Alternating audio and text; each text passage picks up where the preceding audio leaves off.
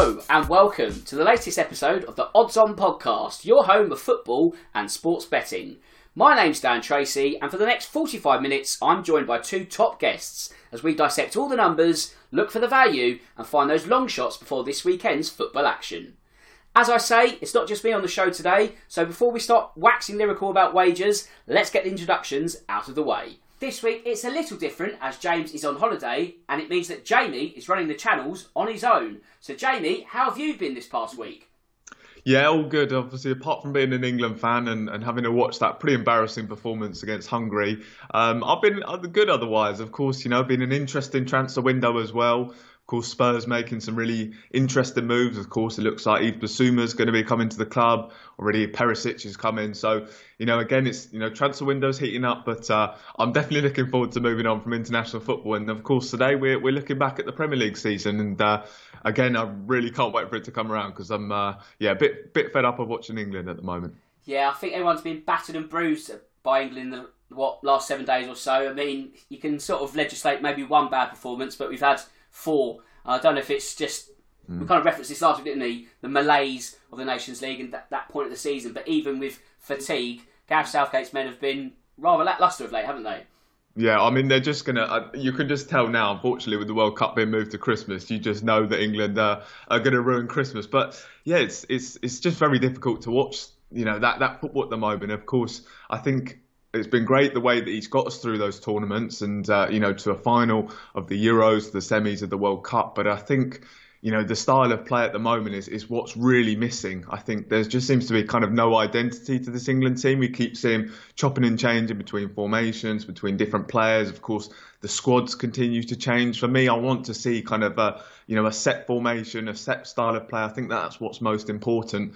Um, and, and that just seems to be completely missing at the moment. But uh, yeah, I think after yesterday's performance, it does kind of seem there's kind of a point of no return, really. I think, you know, seeing the fans chanting, you don't know what you're doing, I think is, is really quite damning. And I think it was very similar, of course, to what, you know, Spurs fans we experienced earlier last season with Nuno getting booed you know, when you, when you've got the fans like that on your back, I think it's it's very difficult to turn it around, and uh, I don't see how he does turn this around, unfortunately. Well, let's ask one more question about England before we focus on the Premier League. Gareth Southgate. Now, the World Cup, as you rightly say, is in November. Do you reckon there's any risk of him not being the manager come the start of the tournament? I, th- I, think he will be because unfortunately, I just think the FA. I, I, I don't think they're a, you know a group of people that are going to make that change. I think they'll stick with what they've got with Southgate. Of course, he does still have that credit in the bank. I do think you can argue. For me personally, I would love to maybe see a change, but you know, you look at the the kind of the candidates that could come in, and, and maybe some of the favourites. You see the likes of Eddie Howe being linked. Obviously, you know, you wouldn't. I, I'm not sure he wouldn't give up the Newcastle job, or whether he'd come in as a joint thing. I don't think that would happen. Um, you know, Sean Dyche was being tipped as an alternative, maybe Frank Lampard. So, you know, the alternatives aren't really there either, which is a bit of an issue. Um, the, the big concern that I do have for Southgate, along with the style of players, is just kind of having that know-how of getting over the line. I think that you know when we saw in the Euros final, we saw. Um, you know, we were we were clearly the better team for the first 45 minutes, but then Mancini just kind of made the right tactical changes to frustrate England, to frustrate Southgate, and uh, I think it's getting over the line in in those big moments. And Southgate just doesn't really seem to know how to do that, and uh, that's definitely something that concerns me. But as I said, in terms of will he be there, I think he will be there for the World Cup because I just think there's a lack of alternatives at the moment. Yeah, I make you right on that sense. I think depending on what he does in Qatar, I don't know if it's semi-final at the minimum, and then you have to worry about a new contract. But I think for 2022, he's going to be in charge, but he's not doing a good job before the tournament itself. Anyway, that's all the intros out of the way. Let's get down to business. And of course, before we start, wherever you bet, check ThursbyFreeBets.com, your best place for offers, tips, and insights. Okay, where should we start first? Well, this week it's a little different, and our betting slips are going to be left blank. And with that in mind, we're going to offer some awards out instead. Awards that come in the Team of the Year, the Player of the Year, and a whole lot more. So let's start with our Odds On Podcast Team of the Year. With the PFA team already being announced, we're going to use that as the framework, and Jamie and I will discuss any changes that we'd like to make. So, Jamie, first up, we're going to look between the sticks. Alisson won the award from his peers, but would he get the nod from you? Yeah, I think this is a really difficult one to call because I think Alisson and Ederson were definitely the two standout keepers this year. Um, you know, both kept the same amount of clean sheets and obviously they conceded the fewest goals as well. So I, I just think it was so close between those two. Um, but for me, I would say that I would go with Alisson as, as maybe my choice. I just think in terms of his performances, some of the saves that I remember him making this season, and just maybe his influence on that team, I just think that he probably just about edges it from Ederson. So really close between those two. But I think in terms of all-round package as a goalkeeper, I mean those two are just outstanding. I think you know you look at a lot of keepers and you can maybe criticise areas of their game. You know, Lloris, fantastic shot stopper but poor with his feet. Um, you know, uh, De Gea, certainly you can have criticisms of him and, and, some of his game, but but with these two, Alisson and Ederson, you just can't really find too many faults with them. So, yeah, I think those two have been brilliant this year. I'm just going to give it to Alisson in the end. I think Ramsdale was was maybe another interesting shout, but I think in the last couple of months he seems to have tailed off a little bit. I mean, he had a fantastic year and, and proved to be a good signing for Arsenal, but um, as I said, just tailed off towards the end. So, uh, yeah, for me, I'm going to go for Alisson for this one. I think, yeah, it's a, almost a toss of the coin situation between Ederson and Alisson. When you look at what they conceded as a team, 26 for City and Liverpool, so that's the same. Ederson played 37 matches, Alisson 36. So if you were to pick either, I don't think it's a bad decision. You've got to pick one. So I think Alisson, as you rightly say, just edges it. But really, when you look at those two and the rest, maybe honourable mentions to Hugo Lloris in the second half of the season, Ramsdale as well. But Jamie, is it fair to say that the two Brazilian goalkeepers are kind of a class apart from everyone else? Yeah, for sure. I mean, as I said, it just kind of seems like their all-round game. There's no real faults to them. Um, and as you said, I mean, look, Brazil obviously got a really difficult choice there in picking their number one. Um, they do as well seem to be kind of leaning towards Alisson as, as that number one choice. So you know, maybe that does say a lot. But as I said, you know, very little faults between these two, and um, you know, keepers can produce some some very big moments. I know a lot of them are very underrated. I mean, for me, Alisson, I would say probably was was maybe uh, you know, difficult to not see him get nominated to be Player of the Year. I think some of his performances have been outstanding, and you know, to concede only 26 goals, I think is a really good achievement. You know, to keep the number of clean sheets that he did as well was was really impressive. So yeah, they, they, the keepers never really get quite the uh, you know the, the praise that they deserve. But for Alisson and Ederson, I mean, these are two outstanding goalkeepers for sure. Okay, that's the goalkeeper sorted. Let's now focus on the defence. First up, we have Trent Alexander-Arnold and João Cancelo. Now, Jamie, do you have any other suggestions for our fullbacks? Um, I, would say no. I think that these two were just the two outstanding shout, uh, you know, just outstanding players this year. I think Trent was back to kind of his best. I think last year or the year before he did maybe have a difficult year, and obviously lots of criticism of him. But for me, I think he was outstanding this year and, and showed again, you know, the growing influence of fullbacks in, in the modern game. And, you know, you see the way they're able to create chances. Of course, he was second highest for assists this season with 12, which is really incredible.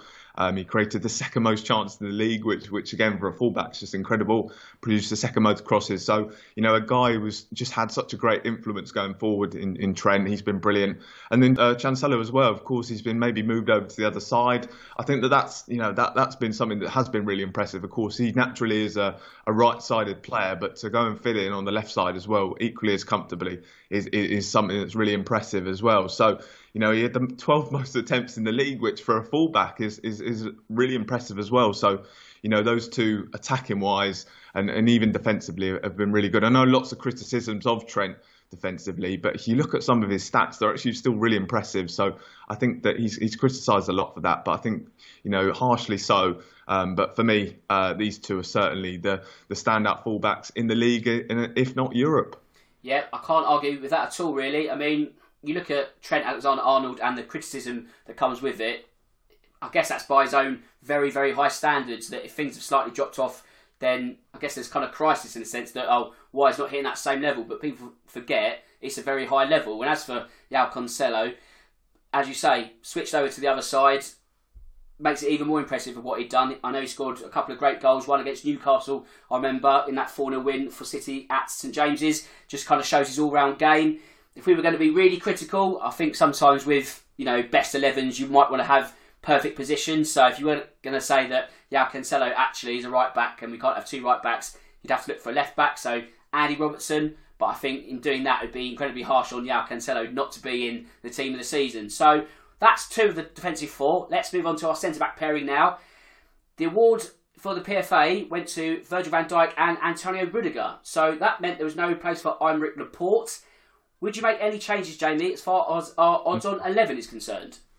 Yeah, I mean, look, I agreed with obviously the fullbacks and the goalkeeper, but I think this is where I'd maybe look to make some changes. I think Van Dijk for me has to be in it. I think he's had an incredible season, you know, keeping 21 clean sheets um, in, in, in the games that he played. So, of course, he makes it in. But for me, I'm actually going to partner him up uh, with his Liverpool teammate Joel Matip. I oh, think wow. he had a really good season for Liverpool. Um, and uh, although Van Dijk always seems to get all the plaudits for, for kind of Liverpool being so good in defence. I think that Matip had a really good season this year and, and was also really crucial for them.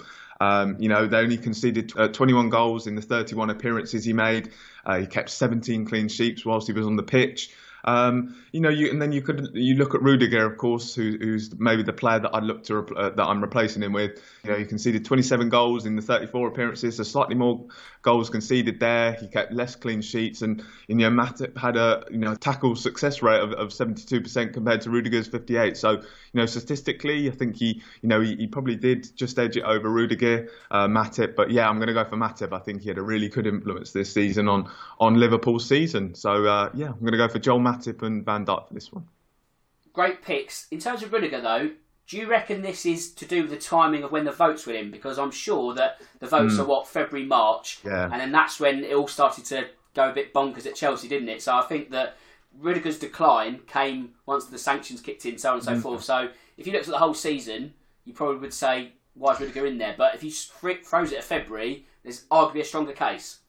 Yeah, I mean, this is this is kind of the, the silly thing about the PFA, as you say, that they vote so early, and of course, you know, as, as we go further up the pitch, we're obviously getting to some of the attackers that did miss out course, over the course of the season. But yeah, I, th- I think Rudiger did start off really well when Chelsea kind of looked like they were going to be real title challengers this year. And, and for me, Rudiger, I would argue, probably has been Chelsea's best player and, and maybe consistently across the whole season. But, you know, you look at the way they did drop off. Of course, they had some really disastrous performances. We, of course, remember that heavy defeat against Brentford at home, you know, and they've had some really poor results. So, I think Liverpool were a more consistent side and, and, and just, you know, Matip's influence on that team. That's why I would just get him in there ahead of Rudiger. But yeah, I mean, Rudiger had a really good season. I, and I'm, I'm really interested to see kind of how he does get on at Real Madrid because for me, I mean, I look at when he was playing in maybe a back two um, and, uh, at Chelsea. Um, you know, he, he, was. I think he was linked with a move away from Chelsea before Tuchel arrived, and then Tuchel comes in, moves to a back three, and he just seems to fit that better. So, you know, he's going to go to Real Madrid. I don't think he's going to play in that back three. So, I'm interested to see how he gets on in a back two because, you know, um, previously he had struggled in that, and you know, Chelsea, as I said, we're even looking to offload him. So. Um, interested to see how he gets on at Real Madrid, but no, I mean this year he was he was really good for sure let's have a few honourable mentions in terms of centre back. I think Aymeric Laporte has got a right to be a bit miffed not making that 11, but mm. not quite there. Also, you could argue Ruben Dias had a good season, but mm. fitness issues perhaps let him down. And I think also you could say the same about Cristian Romero. Had he been fit all season, he would have been knocking on the door because when he was fit, he was incredible for Tottenham, wasn't he? Yeah, I mean, he uh, uh, honestly he has been a fantastic signing for Spurs. Um, you know, it's, it's crazy to think that Juventus let him go. I mean, especially look at obviously losing Chiellini um, this season. So you know they, they really could have done with a centre, central defender like Romero, and he's just been fantastic. He just seems to fit in into the per, uh, the Premier League perfectly. I think the big thing will be is you know hopefully being able to have a proper pre-season this year. Of course, with the Copa America last year. Um, you know, he was he was very late coming back into the team at Spurs. Of course, made that move. Um, you know, to make that transfer as well. So obviously that's a difficult transition. But this year, he's of course fully settled in the you know in England now. Um, he's going to have that opportunity of pre-season. So I just hope that if he can stay fit I, I, really believe he's going to be one of the, the top central defenders in the Premier League next year. Um, so yeah, I mean he's he's been a fantastic sign of the Spurs, and I'm really looking forward to see him next season. Well, who knows? In 12 months' time, when we're handing out more awards, it might be Romero who makes our centre back lineup. But let's move on to midfield now, because for the PFA it was Kevin De Bruyne, Thiago, and Bernardo Silva. Jamie, would that be your midfield three as far as players of the season are concerned? Yeah, I'm going to make a couple of changes to the okay. midfield. Um, so actually, my number one midfield choice is going to be Rodri. Um, I thought he was absolutely superb this year, and again, a massive reason why Man City were so good and kind of so consistent. I just think his influence on the team was was uh, you know was huge. I mean, again, you know, you know, defensive midfielders like Rodri, they never really seem to quite get the praise that they deserve, but I mean, he was he was just fantastic in that midfield, and, and, you know there was a couple of times when he was missing, and, and they did seem to struggle.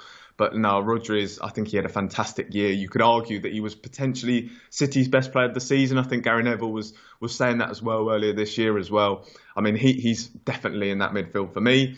Uh, he even managed seven goals as well, which was quite impressive for the position that he plays in.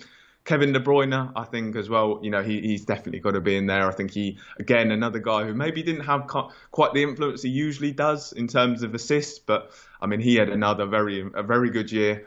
Um, I think he got 15 goals as well, which was, which was really impressive. Um, and the other interesting shout I'm going to go for is I'm going to go for Declan Rice. I know maybe in terms of um, again, his influence on on the actual team and, and kind of what West Ham achieved this year, because I think they did drop off a little bit. But I think he is the best player outside of the top six.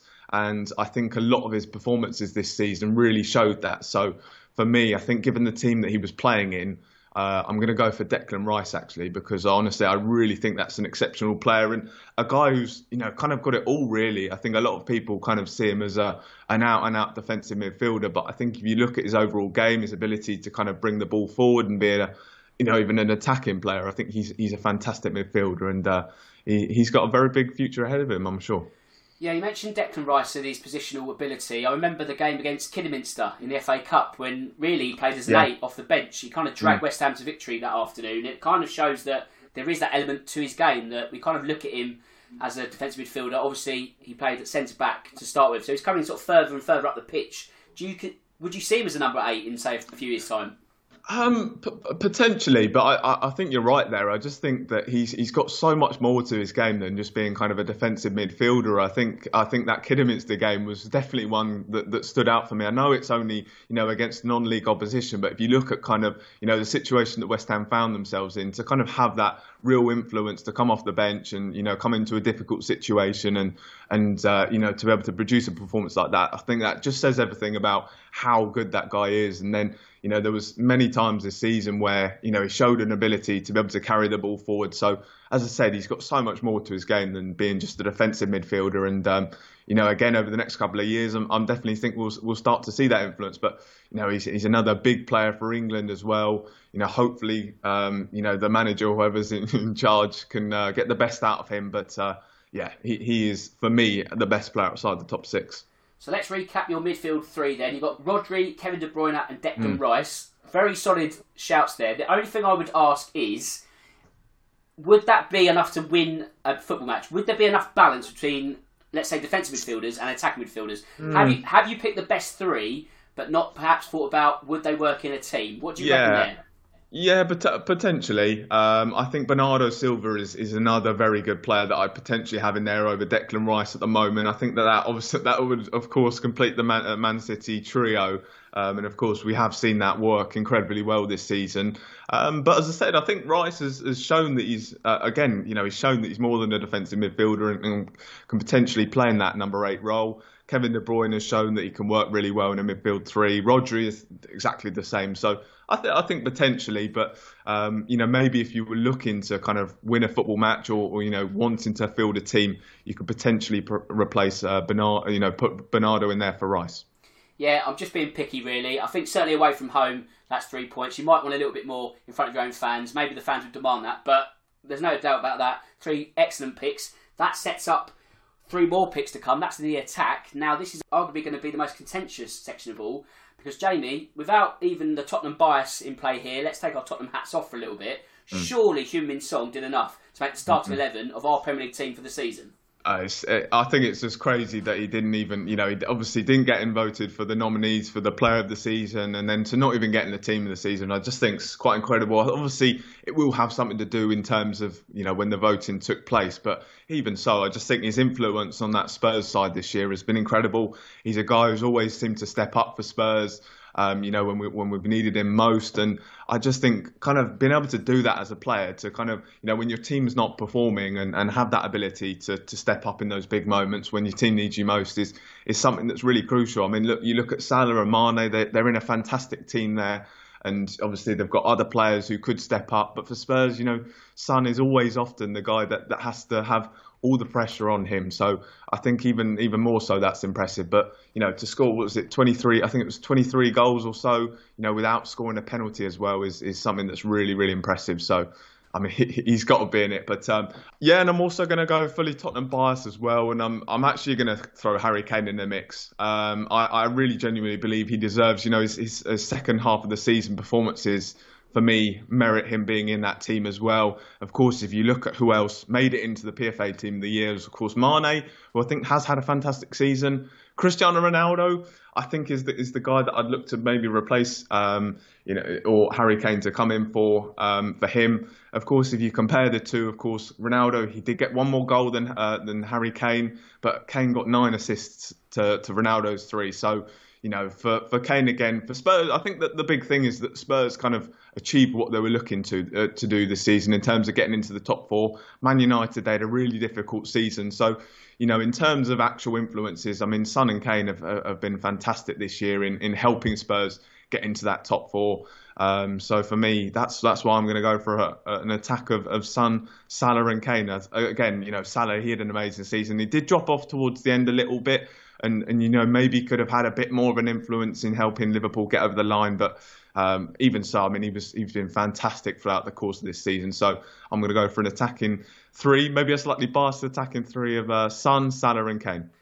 Good shouts. I mean, in terms of Son, maybe the Rudiger theory has gone against Son as well. That when you look at Son's goal scoring exploits across the season, it only really kind of turbocharged from say March onwards. So again, timing was not on his side, but logically, from a season long point of view, you'd have to be, well, not a football fan to somehow not pick Heung-min Son in your team because his performances, as you say, Jamie, 23 goals without a penalty, you shouldn't forget, it's nothing short of sensational. You know, you can get 23 goals in a season with half a dozen penalties, that's absolutely fine, but no penalties.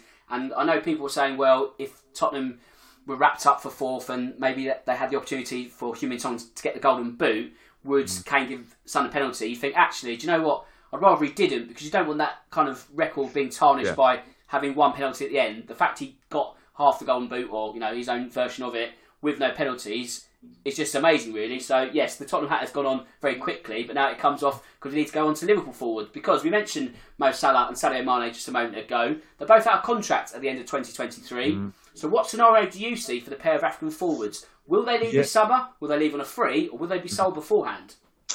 Yeah, I mean that's going to be a very difficult one with with Salah. I mean, I, I, I do feel with Salah, I think he'll end up signing a new contract. I can see that. Um, I think the big thing for Liverpool is obviously they've got this thing with not breaking their wage structure, and I do think that's a good way of operating, especially when you're as good at recruiting as they are. Of course, they do seem to have uh, already replaced um, Mane with with uh, uh, amazing replacement in Luis Diaz. So you know, again, you know, they haven't had to break their wage structure and they've gotten a guy who's equally as good as, as Sadio Mane, in my opinions. So they've done very well there. But it'll be interesting to see what they do with Salah because I think that that's one you can't really replace. I just think he is that good. I, I just don't see who they're going to be able to bring into that team who's going to have the same influence. So, you know, they're going to have a very tri- tricky decision there. In, in you, do they go and break that wage structure to to to keep Salah? For me, I think they've got. I think they've got to do that because I think he's just so good. And, and uh, as I said, I think Salah will end up staying.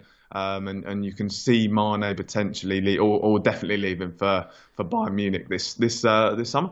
Yeah, I think it's kind of stick or twist on both fronts for Liverpool. I think if you had to lose one, and it's a really difficult decision, Sadio Mane is probably the one you would ship off. You know, it's not because he's a bad player at all, but say the budget has to go elsewhere to keep Salah, you may, may feel for the greater good that the Egyptian stays. Obviously, Darwin Nunez has come in, so that allows Liverpool to slightly revitalise their front line. Luis Diaz has future-proofed any Mane departure, so that's kind of the evolution's happening already. So mm. I think you're right, Jamie, in the sense that Salah will put pen to paper. There's been a bit of dalliance over whether he will or not, but I think he's revered at Liverpool. Why kind of move on? They're at their absolute best, really, aren't they? Is, so Yeah, it, it's a tricky one as well because I think there's been also uh, many kind of situations in the past where it looks obvious to give him the contract he wants or a, a player the contract that he wants, but sometimes it can be very difficult because you find yourself in a situation where you give a Aubameyang 350 grand a week and you're paying a lot of money to a player who, you know, perhaps then doesn't start producing the performances that you want him to, and, and then you're really stuck with him. And and uh, you know, we saw the difficulties Real Madrid have in trying to get rid of Gareth Bale. Um, obviously, uh, Arsenal having to pay off Aubameyang as well. So, you know, it's a very difficult kind of situation to find yourselves in. Do you break that wage structure? So you've got to really kind of weigh up the risks. And uh, I, am so interested to see what Liverpool do with that one. I mean, the, the, the, I don't think it's a guarantee that they're going to offer him that because, you know, they have been really reluctant. It's just whether they look and see if they can find someone who they can replace him with. But as I said, just that influence that he has, it's going to be so difficult to replace him if they, if they do lose him for nothing. Okay, let's move on to the player of the season next. And with Mo Salah scooping the PFA and FWA player of the year double, can you look past him when we're handing out our own awards? I'm I'm going to go for Heung-min Son. I, re- I really genuinely believe he was the best player this season. Again, you know, you look at that, you know, the goals that he scored and scoring 23 without a penalty. I just think that is genuinely a fantastic achievement, especially for you know someone who's who's perhaps not a, an out and out number nine. You'd obviously it always seems to go to kind of those the top strikers in the league, and and maybe you could argue that Son, you know, now in modern day football, you know, those those forwards are basically strikers. But for me, I think what he's done this season in terms of no penalty goals, 23 goals, um, just a fantastic achievement, and obviously helped Spurs. Um, I keep mentioning it as well, you know, about Spurs getting into that top four. You know, that's what they were looking to achieve. He's playing in a lesser team than maybe Mohamed Salah is. Um, and and his influence to help Spurs achieve what they were looking to is is is the reason I'm going to go for for Heung-min Son.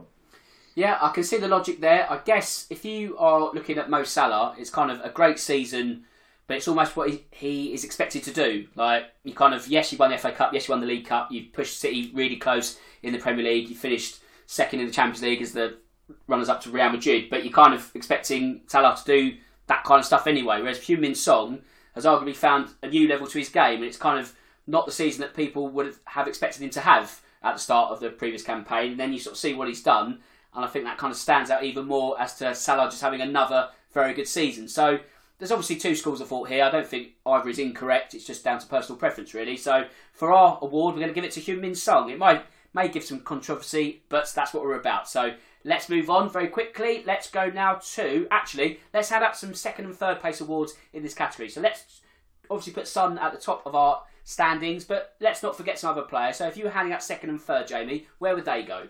Mm. Yeah, I mean, look, I, I definitely can't look, overlook Salah no. again. So second place for Salah for sure. I mean, again, to win the Golden Boot and to win the you know the Playmaker uh, award is is just a fantastic achievement. Of course, you know we saw Harry Kane do it last year. I wasn't sure whether you know many too many players would do it again, but Salah has gone and done it the following year. It's a fantastic achievement, and again, he's you know he has had a, an amazing season, even though he did drop off a bit towards the end.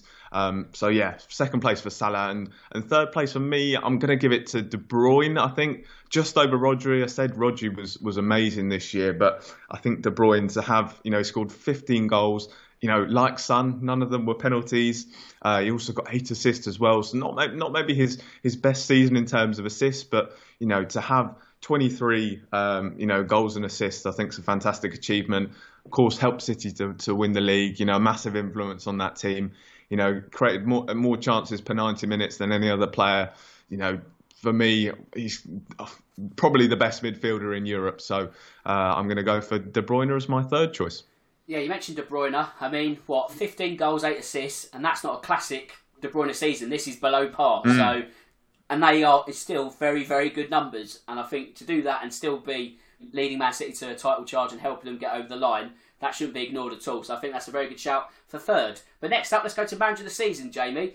I guess the criteria is always a little bit more flexible here. You could always look at the top of the table or someone who's done ones at the bottom. So, mm. with this in mind, are you going down the Pep Guardiola or Jurgen Klopp route, or are you looking further down? Yeah, look, I'm going to go for quite an interesting one. So I think on this award, you kind of base it on, you know, what the manager is working with compared to what they actually achieved. And of course, you know, Pep Guardiola and, and Klopp, they did fantastically well this year. But, you know, they've got two outstanding squads. I don't think you take anything away from that. But um, yeah, I'm going to look elsewhere for this one. And I'm going to go for Eddie Howe for this one.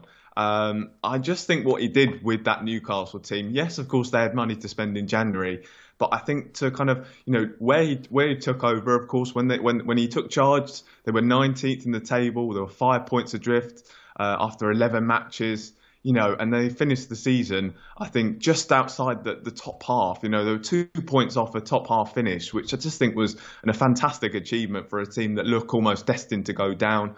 You know, they got the recruitment spot. You know, again, I said they have money to spend in January, but they got it spot on. You know, in terms of that recruitment, and they didn't go for. You know, obviously everyone was going for the, the likes of Haaland and Mbappe that would come in, but they were really sensible with the, some of their transfers, and they brought in players that would, you know, get them to the level that they wanted to be at again in terms of being able to start pushing up the table. And Trippier.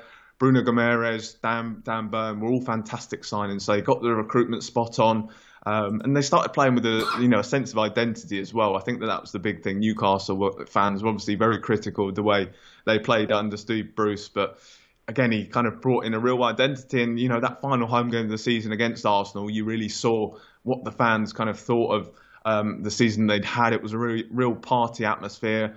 Um, and it, a fantastic achievement. To take them from 19th to almost finishing the top half is is, is an unbelievable achievement. So I'm going to go for Eddie Howe as my manager of the season do you know what? I was going to go for Eddie Howe as well for pretty much every reason that you listed. I mean, I think the only thing that went against him is the sense that because he had the money, people looked down on him and said, "Oh, mm. well, it wasn't quite the yeah. the Herculean task it should have been of getting a team from what the bottom out to nearly the top half." But you still got to get that job done, and it doesn't matter uh, if you've got ninety million or so.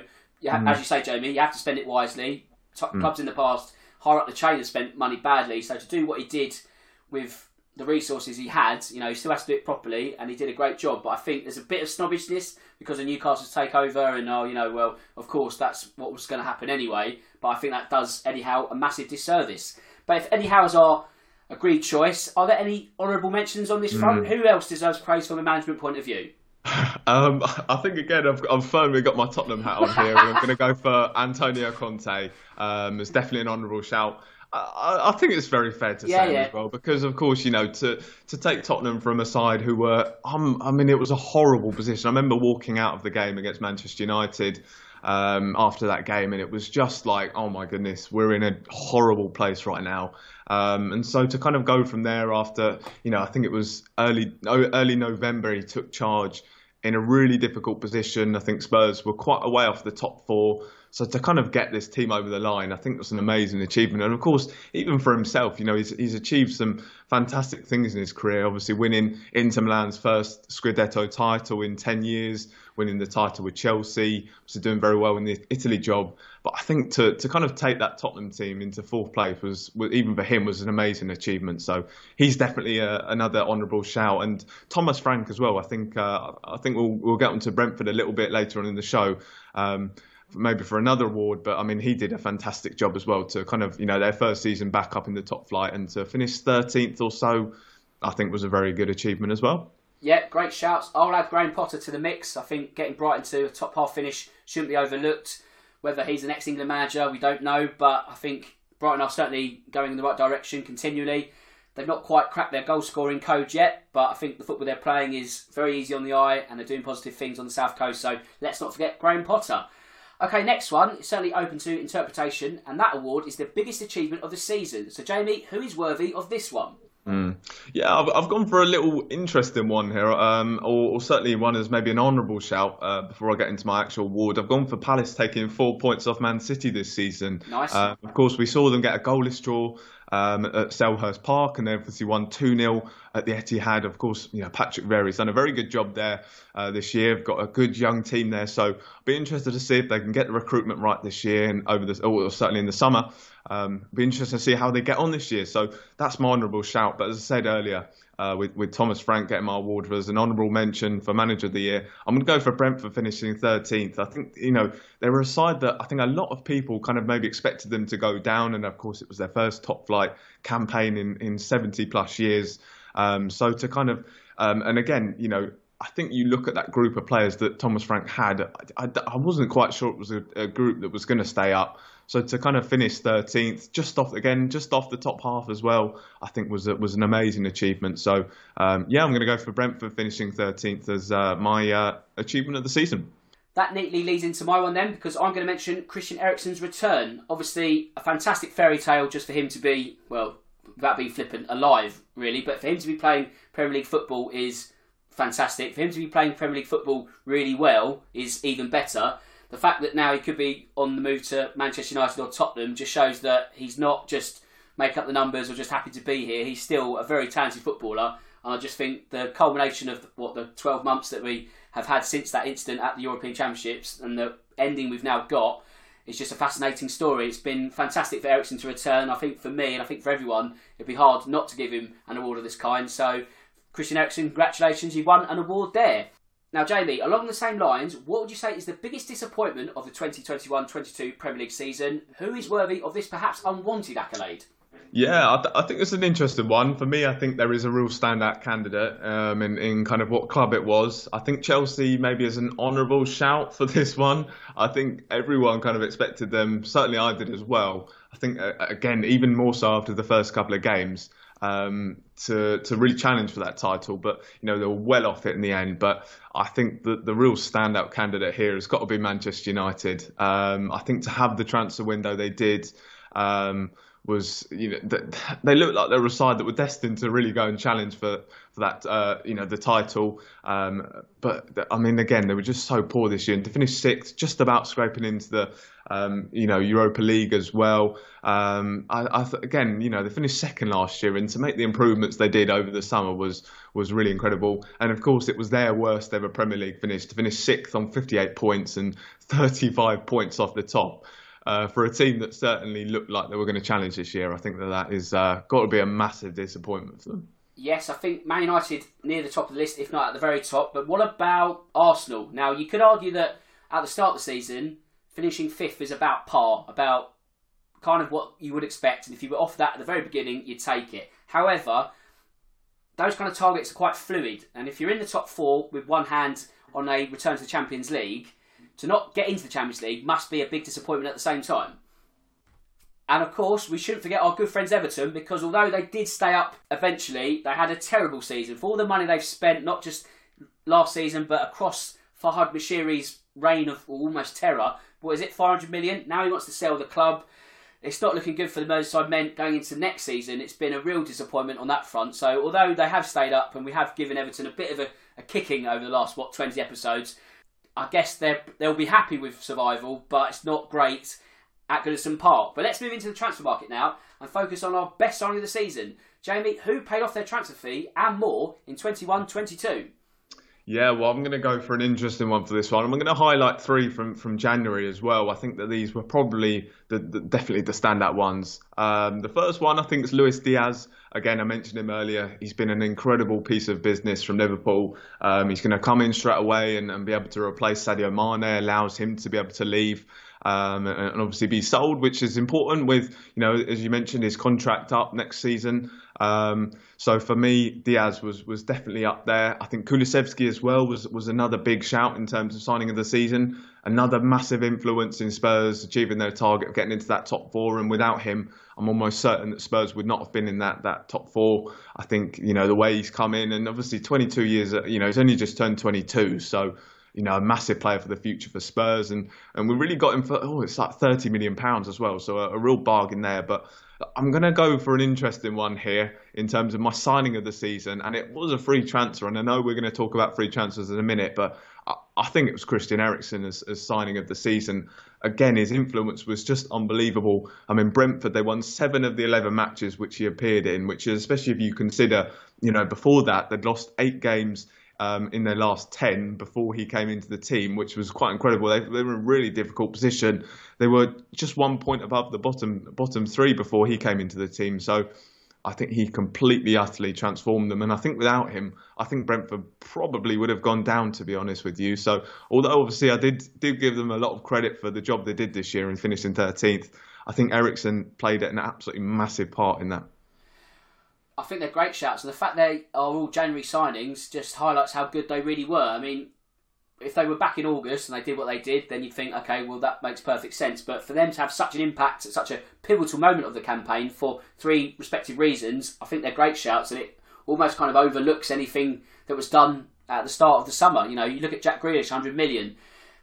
yes, you could argue that it's a bit expensive, but he played a part in helping Man City win the Premier League. But did he have as much impact as the likes of a as a Diaz or a Kulusevski? Arguably not. So you know, it's all about different criteria, and it's never quite an easy concept of you know that's the most value. It's all always your own interpretation. But I think you're right, Jamie, in the sense that January business has been much better than what we saw in the summer. Then again, let's hand out some honourable mentions this time around. Perhaps a free transfer. What did the business for you?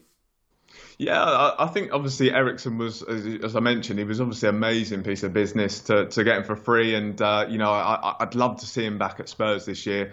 Um, I mean, obviously linked with Manchester United as well, so it'll be interesting to kind of um, see who, who who which team he picks. But yeah, I mean, in terms of free transfers, I think it's got to be Christian Eriksen was was certainly the stand-up candidate. Um, I mean, in just in terms of general other transfers as well. I mean, the, I think the big one as well was Bruno Guimaraes at, at uh, Newcastle, yes. of course. Maybe obviously not a free transfer, but you know maybe an honourable mention for another top transfer. I mean, he was, I think, you know going forward, he's going to be unbelievable. I just remember watching him. Obviously, a game that, that stands up very much for me was the 2 0 uh, win over Arsenal. I thought he was like unbelievable in that game. So, uh, I mean, Newcastle have certainly got an incredible player there in Bruno Guimaraes. Okay, if we're handing out awards for good signings, we may as well get one ready for the flops as well. Jamie, the big question here is whether you can look past Romelu Lukaku's return to Stamford Bridge. I don't, I don't think you can, to be honest. I mean, look, the money they spent on him was was unbelievable. Um, obviously, to get eight goals in 26 games is, is really poor. You know, he lost his place in the team, didn't he? Obviously, there was a long period where Havertz was was getting picked over him. I think he was just a really poor fit for Chelsea. Um, he just didn't, you know, they obviously wanted to sign that that centre forward, but he just didn't seem to fit into Tuchel's system really. Um, and it's, it's just incredible that two Premier League clubs have now spent over 75 million pounds on him, and you know he's twice been able to flop. And again, this is why I'm kind of looking at this Haaland transfer, and a lot of people are going absolutely crazy about it. But I'm very interested to see how he does fit into that um, Pep Guardiola system. So for me, I'm, I'm certainly not as sure about that, that Haaland's going to be the, the roaring success that everyone's saying he's going to be because you only have to look at Lukaku and, and see, you know, just didn't seem to fit. Although it looked guaranteed goals, just didn't fit. And uh, again, obviously they're looking like they're trying to offload him, but you know they're not certainly not going to get anywhere near that hundred million pound fee which they paid for him. So has to be Lukaku. Well, let's stay on the topic of the Belgian. Do you think he'll still be in Chelsea colours by the time the summer transfer window comes to a close? I, I think they're going to be creative and, and, they will get him out the door. Obviously, it does look as though Inter are the strongest team, and obviously they're in a very difficult financial position. So, you know, it's going to be difficult to see that move happening. But as I said, I think they'll kind of be creative about it in terms of working around Inter's finances to kind of send him back there he's just not a player that you'd want around the dressing room. He's he's not going to be playing very much next season. I don't hold any hope for him eventually coming good. So I think we'll we'll see him definitely moved on. And I think there was some reports in Italy last night. I think it was Sky uh, Sky Sports in, in Italy that was saying that uh, you know that there was kind of a bit of confidence from Inter's side that they could get that deal done. Of course, they are looking at Dybala as well, Inter, but uh, I, I, as I said, I think they'll be creative in getting him out the door, and, and they just have to because you don't want an influence like that in the dressing room who's not playing, not in the team, uh, doesn't want to be there. So uh, I think he will move on. Of course, Lukaku is the most high profile transfer flop of the season, but are there any more players that we should be highlighting in this particular category? Mm. Um, potential. I mean, you look at Varane. I mean, that, that yeah. obviously, again, that was a high profile transfer, of course, but I, I, think if you look at his record of obviously winning Champions Leagues, winning the World Cup, um, you know, I think it was a guy in 2018. I think a lot of people were saying was going to win the Ballon d'Or. So to see him come in and, and really be such a disappointing signing was was a real shock for me. I thought he was just so good he would have no problem settling into the Premier League, but he's been really really poor and. Uh, yeah, it'll be interesting to see how he does get on next year because last year he was really poor, and and the injury record as well. He was, you know, missed a lot, large part of the season for United with injuries. So, um, you know, maybe not. Obviously, still a high-profile transfer, but a very, very poor one. Now, we shouldn't forget the men in the middle, and with Mike Dean now retiring, do you reckon, Jamie, he deserves a Lifetime Achievement Award, or as an official, will you be glad to say goodbye to him? Yeah, I, am going to say, I'll be honest, I, am probably glad to see the back of him. I mean, look, I, I, think the thing for referees, you know, they are there to officiate the game, and I don't like referees that kind of like to make it all about themselves. I think he's he's he's certainly a good referee, and you know, he's obviously got a very strong character, and obviously in those high pressure situations, it's, it's very difficult for refs because being in the Premier League, you know, having thirty thousand fans on top of you, having the players on you, it's it's not a very diff- it's a very difficult job. Um, so to maybe have that character that he does probably does help him. But I think you know the best refs are usually the ones that don't always try to make it about themselves. And uh, Mike Dean's certainly a character that does like to make it all about himself. So probably best to see the back of him, unfortunately. Yeah, I'd have to agree. I think the best referees are the ones that go unnoticed. You know, if you sort of don't really worry about the referee, they've had a good day on the field. Whereas Mike Dean like to make it about himself a bit too much. Yes, it's good for a social media clip or two, but really just focus on the refereeing. I know him and Pochettino had that very verbal spat at Turf Moor. I'd love to know what was said, but it seemed to have almost broken the Argentine after that. So who knows? But Mike, thanks for everything. But we're not going to give you an award this time around. Which means finally, Jamie, this one is as open ended as you like. Simply, what was your best moment of the season? Even if it's a Tottenham related prize, what put the most joy on your face? Yeah, I'm gonna I'm gonna take my Tottenham hat off for this one. I'm gonna look elsewhere. I'm gonna go for actually the final day of the season. I just think going into that, I think it's been a long time since we've had almost everything to play for, um, and of course on that final day, everything was to play for Of course, we had the drama of the title race. I mean, you had, you know, City going 2 0 down. I mean, at that point, it was just like unbelievable. Um, you know, it looked as though Liverpool might pull off the impossible, even though I think they were drawing against Wolves at the time. Um, so you had the real drama in the title race. You, of course, had the battle for the top four uh, going on. And then, of course, at the bottom, you had the, you know, the incredible achievement of Leeds staying up. I think everyone kind of expected them to go to Brentford and, and not get a result because Brentford at the time were, were playing fantastically well, but they went and won. And of course, you know, Burnley didn't get the result they needed either at home, which I think again people seeing Burnley being at home they'd be able to get that result, but they didn't. Um, so I just think how much drama there was on that final day. Um, I, I, think it was for sure it was that the, the final day I'm going to give it to as, as moment of the season. Yep, I think the script writers did us very well on the final day. You couldn't ask for anything more, really, could you? My input, I guess I'll go with something a bit more general. I'll go with the season as a whole and stadiums in full voice. After a season of closed doors, I think it was great just to see fans celebrated. Now, I know fans went a bit too far towards the end, and everyone loves a pitch invasion, but when it gets silly, you know, we've kind of crossed the line, unfortunately.